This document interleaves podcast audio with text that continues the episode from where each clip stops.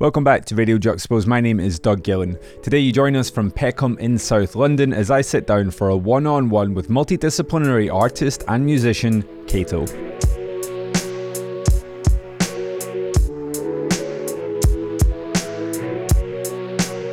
I first saw Cato's work at a group show back at the start of the year. Two figures sat on stools playing instruments. The collaged layers of the work loosely built upon each other with a naivety that felt both intentional and effortless. Grossly enlarged hands, far too big for the strings of the guitar, somehow connected the visual to the auditory sensations as notes burst from the canvas. Airbrushed features pulled everything back into some sense of reality, albeit one that was disjointed and filled with that kind of haunting ghost-like quality. At only 24 years old, without a solo show under his belt, I'm really enjoying watching this young self-taught artist carve his own path into the art world. Over the course of this conversation today, we discuss the influence his parents have had on this creativity, the joys of airbrushing, and the future plans that he has as both an artist and a musician. If you don't already, please do subscribe to the Radio Juxtapose podcast wherever you are listening in from. Both Evan and I really do appreciate the continued support that each one of you give us every single week. No further notes, let's get into it right now. You are listening to Radio Juxtapose in conversation with Cato.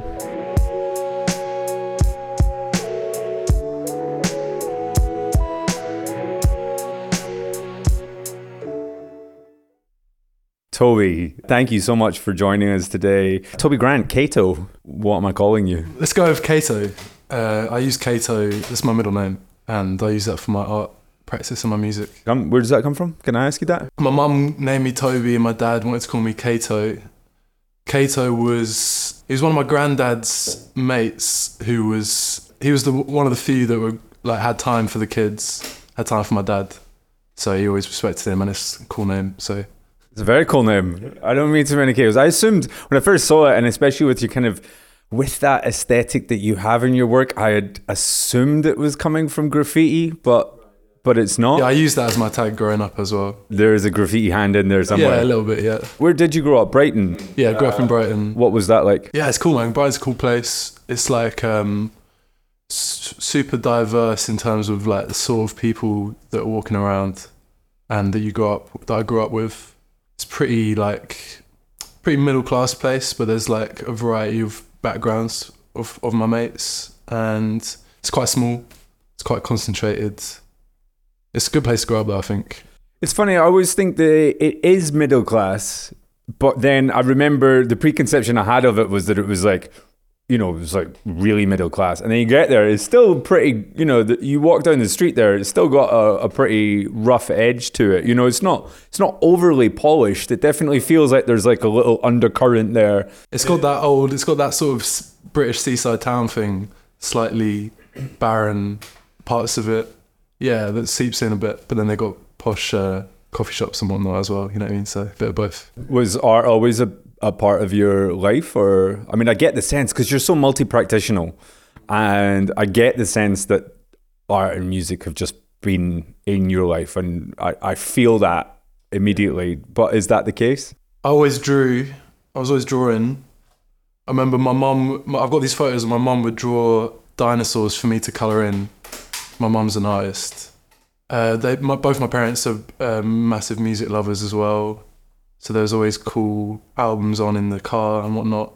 It was always there. Music I came to later in terms of making it. But yeah, it was pretty much always there. Did it always feel like it was going to be, this is the thing that I'm going to do? Or was it something that kind of maybe just came in later? Because you're still super young, right? Yeah, I think when I was about 15 or something, my mum was like, so what are you going to do then, do you reckon? And I was like, I kind of paused and was like, maybe film. But I knew it'd be I knew I wanted to do something creative. At one point I thought I'd do science, but I kind of thought, oh, if I do art, I can still incorporate science. If I do science, I probably wouldn't do much art, you know what I mean? Do you think then that there is still, because some artists I can see there's still a connection if they have, if their hobbies, astronomy, okay, cool, I see that. But looking at your work, I'm not 100% sure I can see the science world. More of my animation stuff. I think science comes into it with that. physics and like science fiction, I suppose, come into my animation a bit more, which is something I might do in the paintings at one point.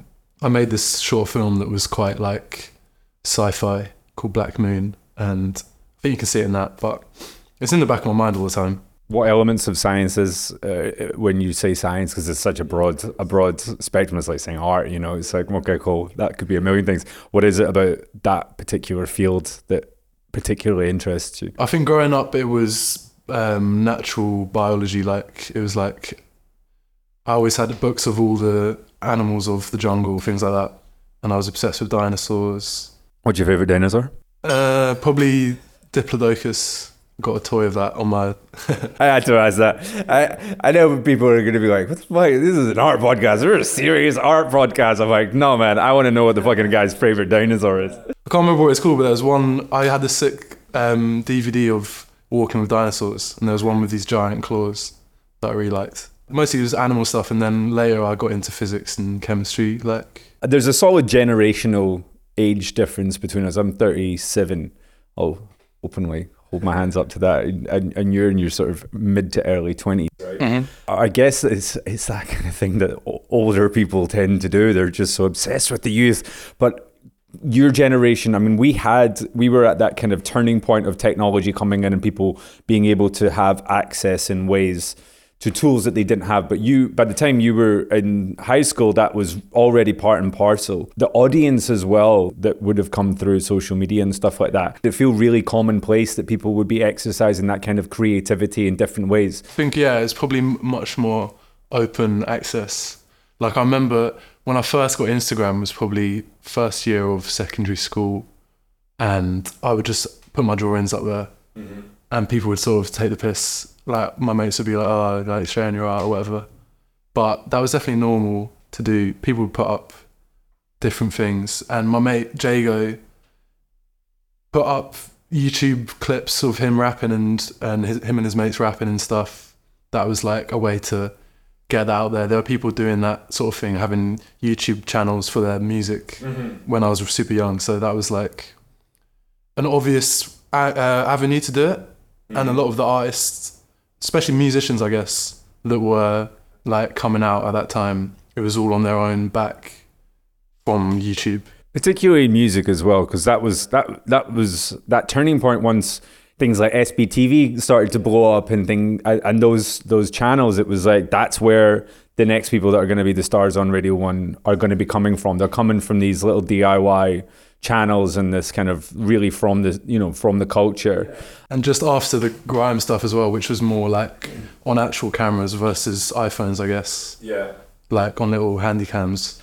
Did it feel like the visual art was as open as inaccessible? And I always find this relationship between, for the general public, music is just part of everyone's life. There's nobody that, like, especially if you're under 30, right? Everybody's, you know, always got their headphones on, they're on the bus, they're listening, they're consuming music constantly. But people, if you ask, you know, the average 25-year-old who their favorite, you know, named 5 living visual artists, I think most of them, and maybe it's a generalization, but I think they'd probably struggle. They'd definitely find it harder to name 5 living artists than 5 living musicians. Yeah, they'd stutter at least. I wonder if it felt like that world was maybe open for you? Yeah, I think for the art stuff I was looking at when I was super young was more like cartoons and comic books.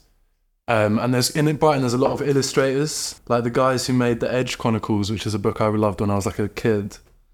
They were down the roads. So that side of it was more of a thing. Like, it wasn't like painters that I was thinking about. It was more like cartoonists. Whereas the music thing, I could see that was possible for people to try, to give that a crack. That was much more like of an option. So was that side of the visual stuff just more appeal? Did it just maybe appeal to you more as a 16-year-old guy, right? Like, for me, art wasn't a thing. And this is what I've always tried to talk about whenever I do the podcast or my own stuff. It's like, art wasn't a thing. And all I've ever wanted to try do, having since being involved in art, is try and make it more accessible because it was so alien for me. And did the that fine art world feel like it was still something othered? Yeah, I didn't. Well, I grew up going to a lot of galleries with my parents. I guess you say your mum was an artist. What kind of artist was she? My mum was. Yeah, is she's done some really cool drawings recently. She's done a bunch of stuff. She did a lot of sculptures that were around my house, like these little miniature mountains from the back of like some Renaissance paintings. She'd take them out and plaster cast them. And she also did like amazing collages and drawings and stuff. Is there a connection then between these two? Do you think if I looked at both of your work, you might spot it? She does these collages where she'd get... Collage was the word. It's not quite collage. What she'd do is she'd get a picture of like a whole class from a school, from a newspaper or something. And she'd just draw everything apart from the faces would be scribbled out, but in really beautiful scribbles. So there's the faces that were left. So that's similar. But that's I learned that through my sister, Jazz, and Maya, who both experiment with stuff like that. That's more of a straight link. And then I've come into it after that, I suppose. So you're a creative family. Yeah. How many are you? Two sisters. All currently working in the arts? Yeah. Damn, that's good. That's a nurturing environment. That's really cool. You ever think you'd do like a family show or something? Yeah, definitely, yeah. Yeah, it's at least we've all worked together on stuff. Yeah, I worked with my sister Maya and her partner Dominic on like music videos.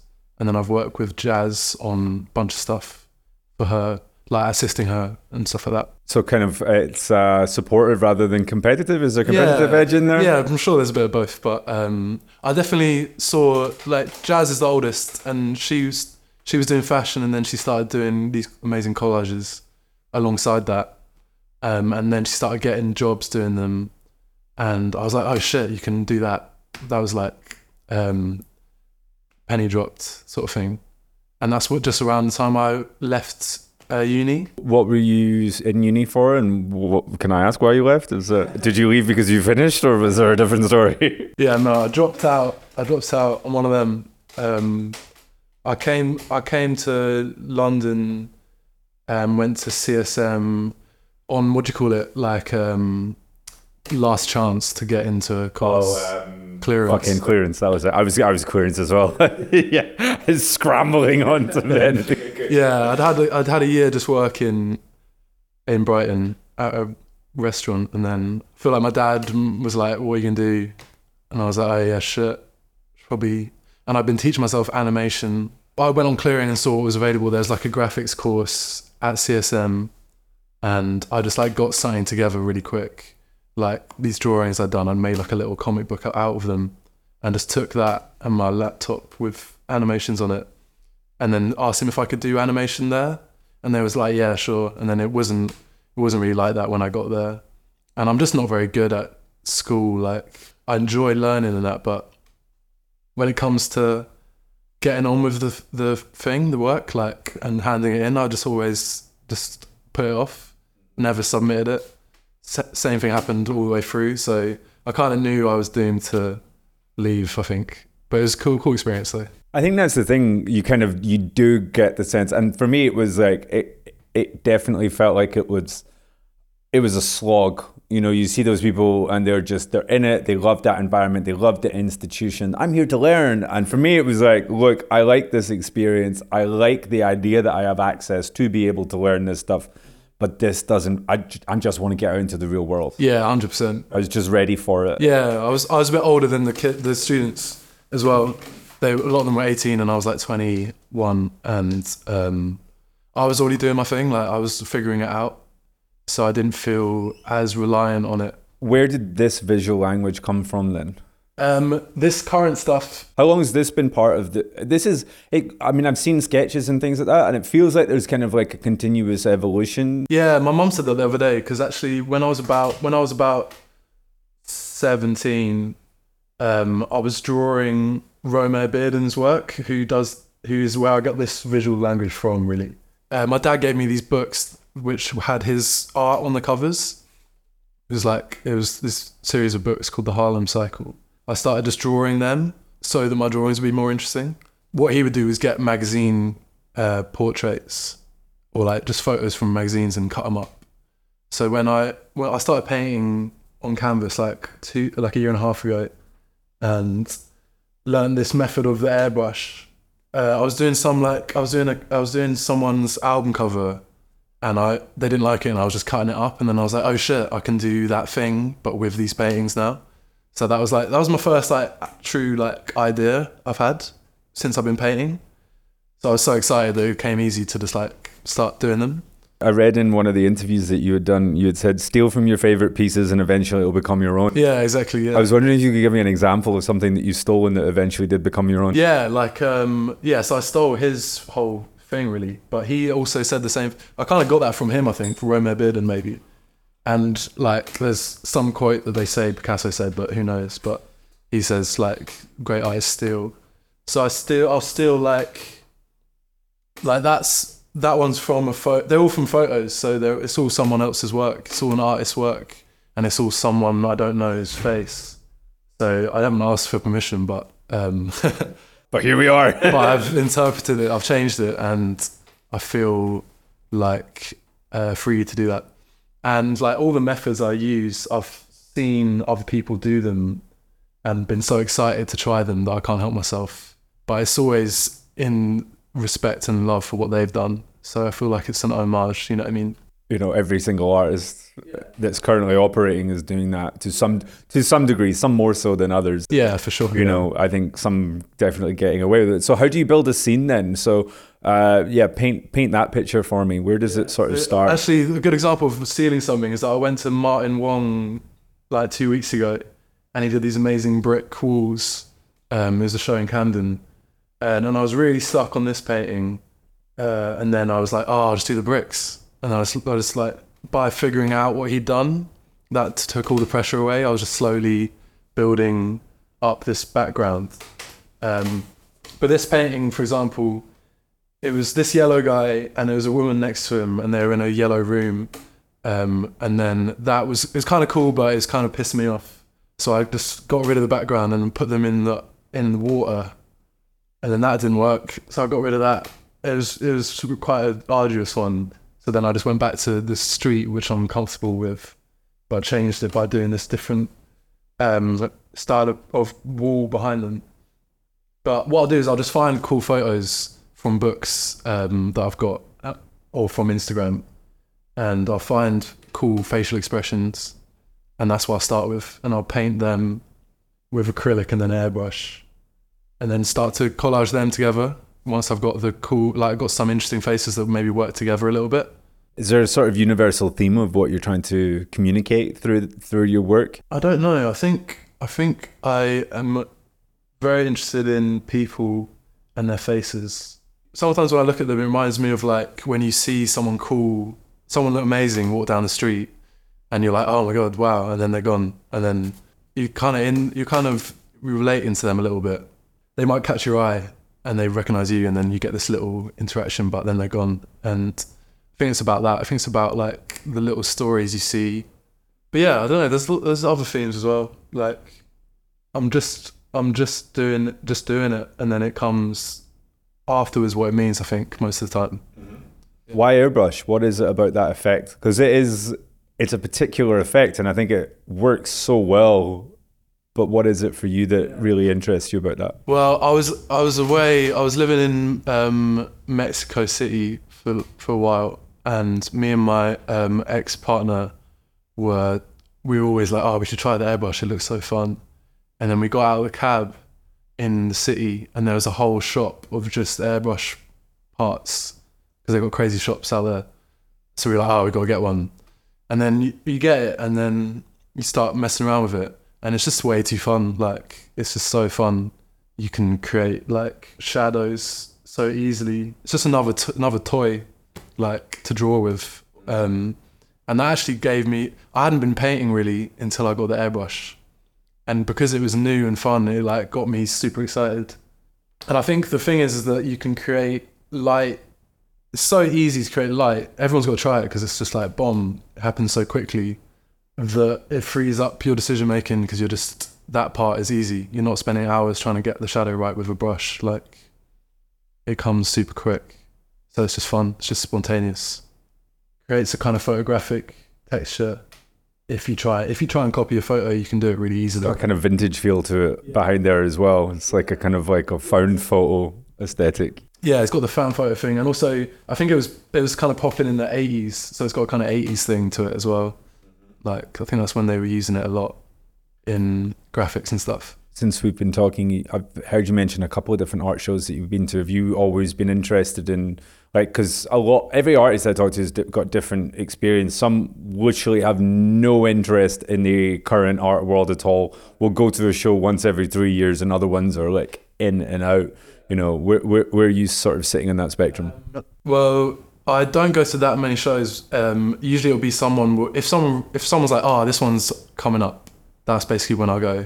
Usually I see old, like, posthumous shows and stuff. Mm-hmm. Like the Martin Wong one, I think he died in the 80s or 90s.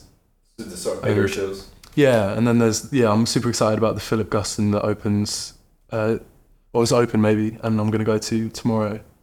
Other than that, it's just word of mouth. It feels like there's quite a really energetic live London art scene at the moment. Is that something that you're kind of paying attention to, or is it something you're trying to distance yourself from? Because the scene is always like it's part and parcel of the art game, but it feels like just now that scene part is more alive than I think it has been in quite a while. Yeah, I think there's a lot of cool things happening. There's a lot of young people putting on like interesting shows, like on a kind of guerrilla thing.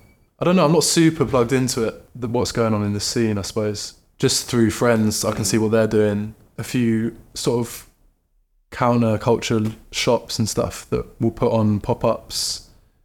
But yeah, I'll just see someone that I know in a show, and then I'll go to that and get to see like a few people that I've been aware of, like in a little exhibition. So your work is now being shown in, you know, institutional spaces. Does that feel like it's been quite a natural thing to happen? Is that something you've had to go search for, and is it something you've been like figuring out, like, how do I make it work in this art game? No, not quite like that. Like I said, I was away in Mexico. That's when I started painting, and it was just so fun. It was something I always wanted to do, and I got put off from doing when I was at school because I just had bad experiences with school, like I was saying before.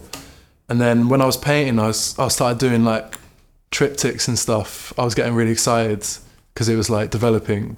Ronan McKenzie, she just hit me up and was like, oh, I love these paintings, like I'd love to put them in a show. And that was the first time I'd thought about them being in a show, but I was away in Mexico, so I had to bundle them up in clothes and send them in luggage back to London. So that was the first time I'd thought about showing them. When was that? That was probably 2022, yeah. Like maybe like February or something. She put me in a few things, including that show in Margate at Carl Freeman. So it was through her that I even thought about exhibitions, and it gave me a lot of energy and confidence to like focus in on painting on canvas as like a thing to pursue, even though I've been enjoying it so much already. Did it feel before that you were like working towards something? And I think that's always the kind of the tricky thing. It's like really easy to just get into a place where you're making stuff, and then it's different once there's like, this is what I'm making it for. Yeah, I think when I first dropped out of uni, around then I was doing animation with my sister Jazz. I was helping her animate her stuff. I started getting a few jobs for that, so I was like, oh, okay, I can make a living off animating. And then when I met my ex-partner, Afen, she was painting, and that was like, oh shit, you can paint, like you can get a studio and do paintings. That was super inspiring. We had a few shared studios where we'd just be making, for the sake of it, frantically making things, filling up the space until a job would come in for an animation. Then we'd do that. And I got enough money off one job to go to Mexico. And then I had time. I had a bit of time, so it was like, and we had space, so it's like, oh, I can paint. Like it was just so exciting, and it's just about surprising myself, because I've always wanted to make really compelling images, just because then I get to see more of them. I want to. That's why I'm comfortable copying people, because it's like I want more of that stuff for my own sake, like selfishly, so I can look at it and be inspired and excited. that was the main thing. Showing it is exciting as well, because that's like the story. I've heard all these stories about painters and stuff, and that's obviously part of it, to for other people to see it, and I love sharing it. But really, the most exciting thing is to get to see it come together and feel really good about it, you know what I mean? Does your environment impact the work that you're making?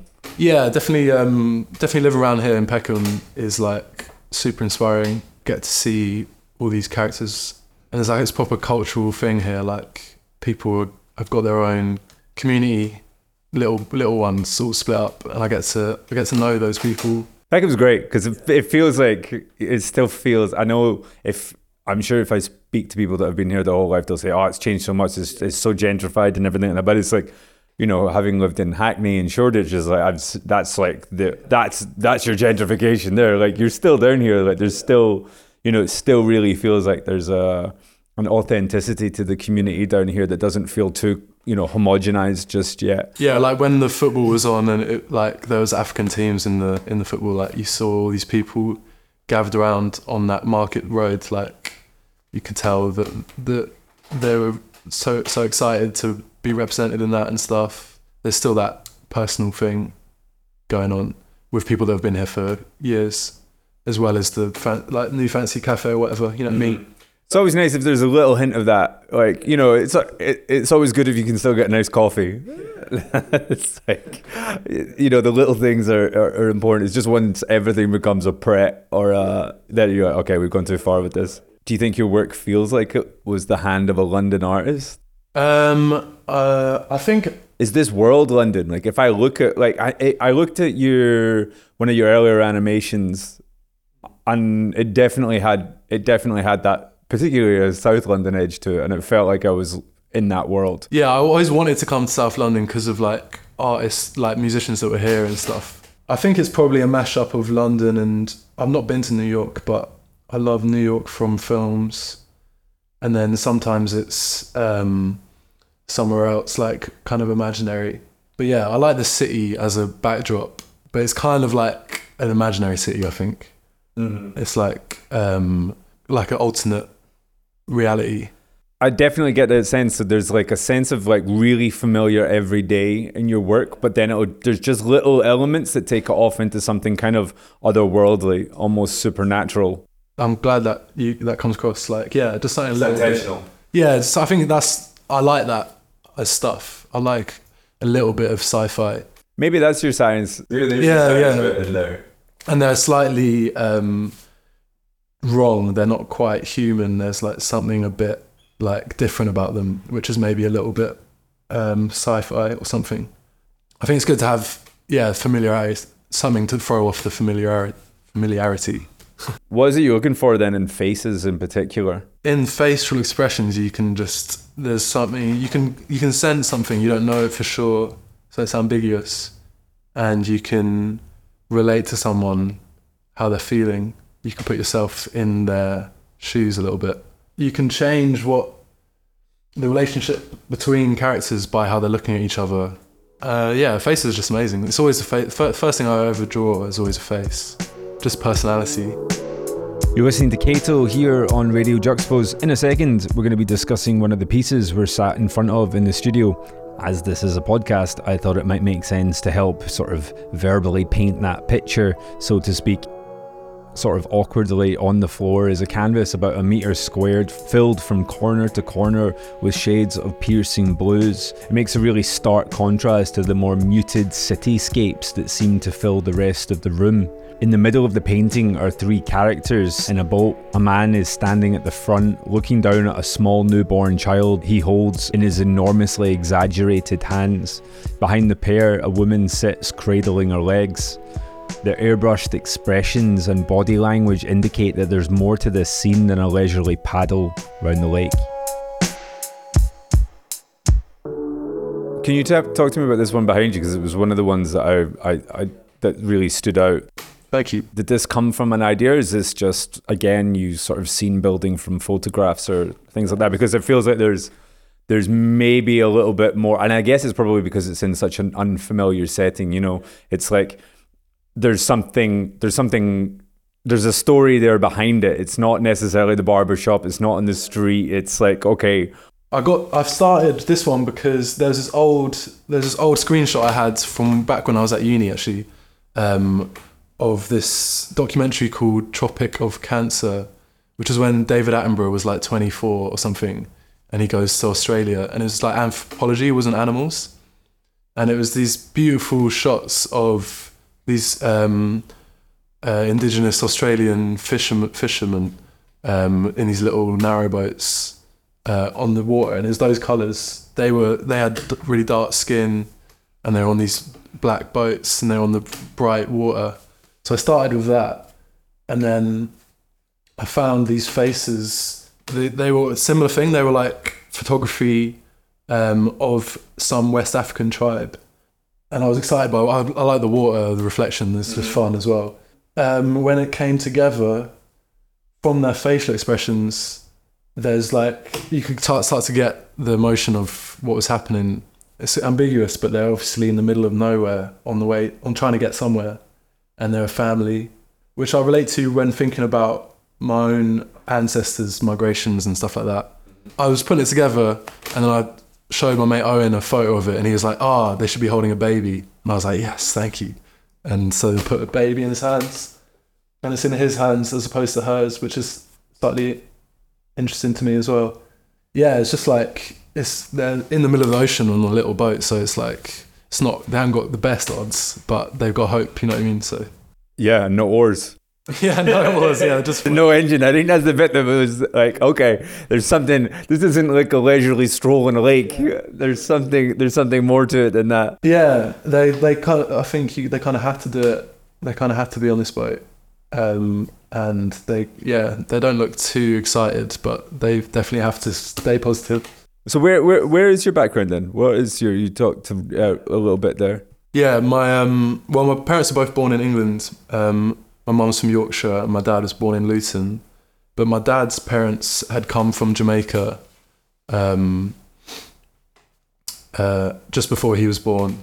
Jamaica has always been like part of my like identity, and I got to go there in 2018 with my whole family. But yeah, I like to think about, my dad knows like my whole, he calls it like matrilineage, like his mum's mum, uh-huh. all the way back to Gong, who was a slave or enslaved.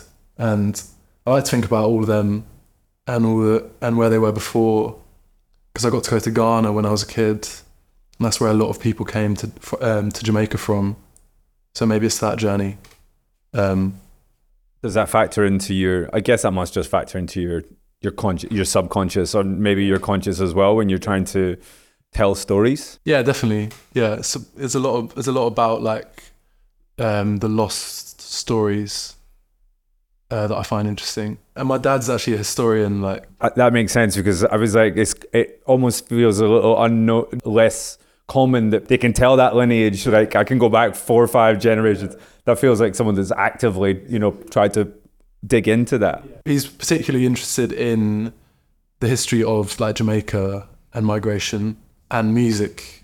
He wrote about Bob Marley and the Wailers, and yeah, so I got all that in my head from him, and he'd just be plugging away writing it when I was growing up. You know what I mean? Is it the same for you then when you're making music? Is that the similar?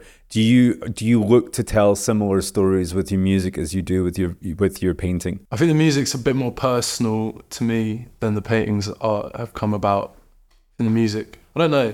Music's like, I just want to give it a go like these other people have. And like, it's more about the writing more about the writing. Recently I've learned how to play the bass a bit. And now we're playing as a band. So you're a band rather than a solo outfit. What's the name of your band, sorry? So we're just under Cato at the moment. Yeah, because that's why I was like, I thought it was just you doing everything. Right? Guys, I've got a name for a band. Just an idea I'm going to follow with you. Yeah. No, we've been racking our brains. It's hard to come up with a name. Yeah. For a band. But I made music with Jago, one of my best mates, back in Brighton. And then in lockdown, we made this project. So it was his beats and my vocals. So the project was Cato. And then when I got back from Mexico, we were like, oh, we should play it like live rather than just pressing the instrumentals like we used to do back in the day. So then Owen, who's the guitarist, he started getting a band together, and I started learning the bass to have to be doing something as well as the vocals, so it's not as like intense for me, you know what I mean? Now we've got a drummer and sax and keys, Jago's on the keys, as well as this guy Ollie. So yeah, it's like now it's a band, you know what I mean? And you put something out on Rhythm Section? Yeah. How did that come together? Because I saw one on one of your posts, it was playing our first gig tonight, and this is in like August or something, and it was like, you know, put on by Rhythm Section. I'm like, okay, so, you know, Rhythm Section's quite a big London brand, you know, big London label, Bradley Zero, you know, bit of a Don. So it's quite, it feels like that was quite, that maybe quick? Yeah, a bit out of the blue, maybe, yeah.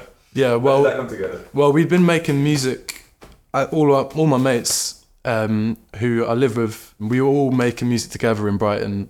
Then when we come to London and it was lockdown, me and Jago honed in. He was like, he's always been sampling, like digging for vinyl and stuff. And then we made this project that we were like, oh shit, this is actually like different and like exciting. And I submitted it to a competition. Bradley was one of the judges, Bradley Zero. When we didn't win, we were runners up. And he was like, you guys should have won. But at this time, I'm now focusing on the painting, so it's like a lot going on at once. Mm-hmm. So we just made sure the rehearsals were really good. The live stuff was getting better. And now it will take care of itself, sort of thing. Is there a connection then between the practices? Do they all feed into the same, or is the music completely separate from the painting? I think the music is much more about me and my best friends enjoying each other's like company and like doing something other than just sitting around. And then when we made those 6 songs, we were like, oh yeah, like we've got something here. Whereas the painting and drawing is just what I do when I have a minute to myself and a piece of paper and a pen, I will just draw, you know what I mean? That's like my personal thing. Where are you then when you're painting? What sort of like, yeah, your headspace? For me, it's like, it's all about references. It's like, I'll get excited by something. I mean, that when you said sampling earlier, that was the word that kind of triggered that. I was like, it feels like there's a connection between sampling and... Yeah, I definitely... Jago was sampling. I never really sampled. But Jago was cutting things up from what he loved or what he found. So it's definitely similar to that. It's definitely got a hip-hop thing to it. Yeah, because that's collage as well. It's like audio collage. So yeah, it's definitely a bit of that. And I'm listening to Mad Lib and Dilla when I'm doing it. Do you think there's music in your paintings naturally? Yeah, definitely. It's definitely got that chop and rhythm, and like maybe this guy's saying something, like I'm thinking about that as well, and like these intersecting stories, and then some of them are literally playing a guitar or something. You know what I mean? Mm-hmm. Are you still constantly on the lookout for other influences to lean from? Where are you sort of taking influence? Is it just the everyday life, or is it anything in particular? Yeah, I started taking some photos down the street, but a lot of it is, I just got a sick book of Malik Sidibe, who's a photographer that I get a lot of ideas from. And other than that, I'm digging online. Like there's a page, Black Archives, which just share photographers' work, but also family photos and stuff like that. So I'm always digging through that, and then constantly looking for work from painters to steal something from them as well, you know what I mean? What's the sort of the next couple of years look like for you then? What's in the plans, and what would you like to be working towards? Well, I want to just take the paintings wherever they can go and get bigger and better with the painting. I also want to make animations out of them, and I've got a few ideas. Like I've got someone to collaborate on that with.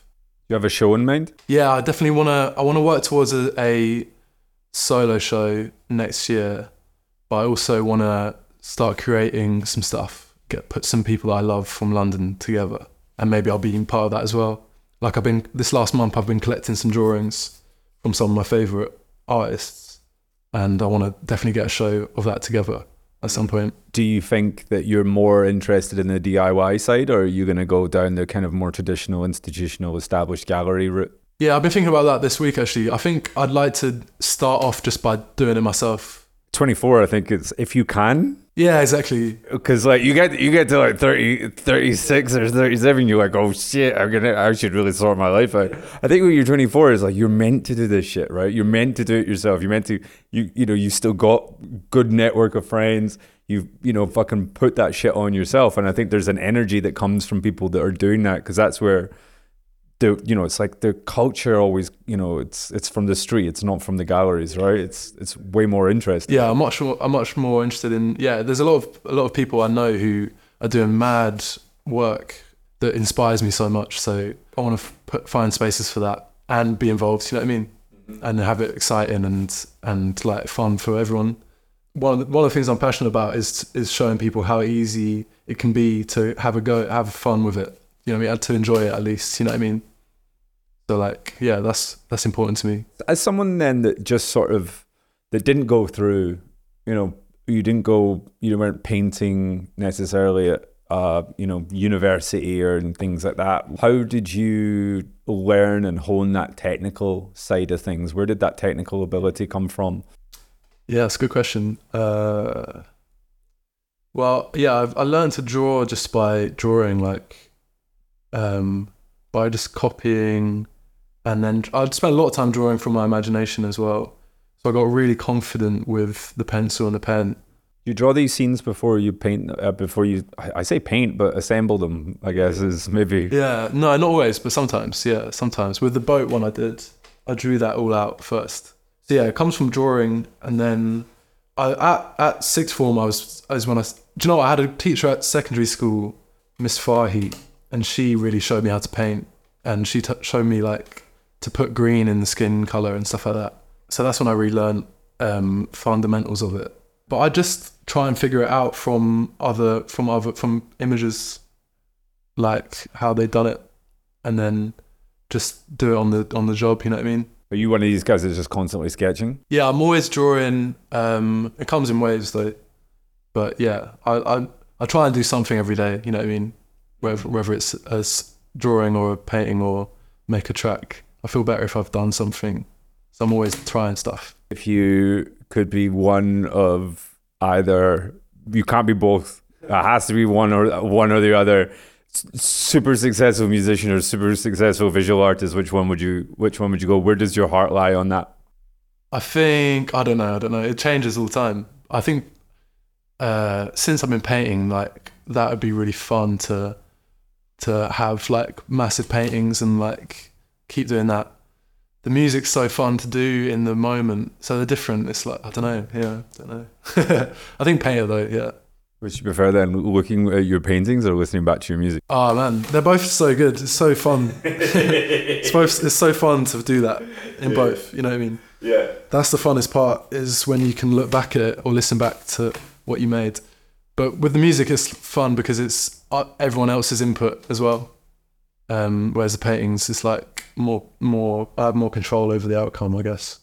Does it feel like there's an energy at the moment? Do you feel like there's a little undercurrent of shit happening for you as a person? Yeah, I feel quite excited. Like just off the back of Instagram, like I've had a few people shout me for shows and stuff.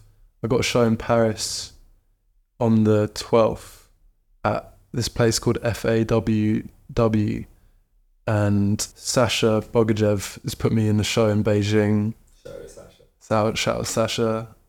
Yeah, there's cool things happening. I'm super excited to keep going. And yeah, we've got the live shows coming up as well with the music, so that's super motivating. But I feel like I want to take my time as well. I don't want to like rush into anything without being super happy with the work, you know what I mean? That's a good place to be. I think, especially in this current, it just sounds like such an old man. You know, it feels like people do have that. I mean, and I've done it before where I'll go out with an artist, or I'll either film them doing a wall or something like that, and it's like, before you even got back to the hotel or back home, it's like, hey, can I get those photos? Can I get that thing? I need to put that out now. That needs to be out. It's like, why? why does that need to be done right this second? Like, can't it wait? And we'll just like maybe take our time and make sure that it feels right, that we're all happy, and let things sit for a bit. And I think it's important to be able to just take that, to give yourself that space as a creative to just sit back and go, okay, cool, I'm happy with what I'm about to do. Yeah, for sure. Because I feel urgency to be making things, because I only feel good when I am doing it. But that's different to sharing it. That's different to showing it. That can wait, you know what I mean? A lot of the time, but as long as I'm happy doing it or like engaged, that's the most important thing, you know what I mean? That was Toby Cato Grant for Radio Juxtapose. Definitely one of the youngest artists we've had on the podcast, but I'm really excited to see what lies in store for the future, and I always get a little bit extra excited when I hear about artists following that DIY mentality, because that's where so much of the real magic lies. If you did enjoy that, don't forget to give us a follow, share the episode far and wide. As always, we'll be back with you guys real soon. Till that moment comes, take care of yourselves and each other.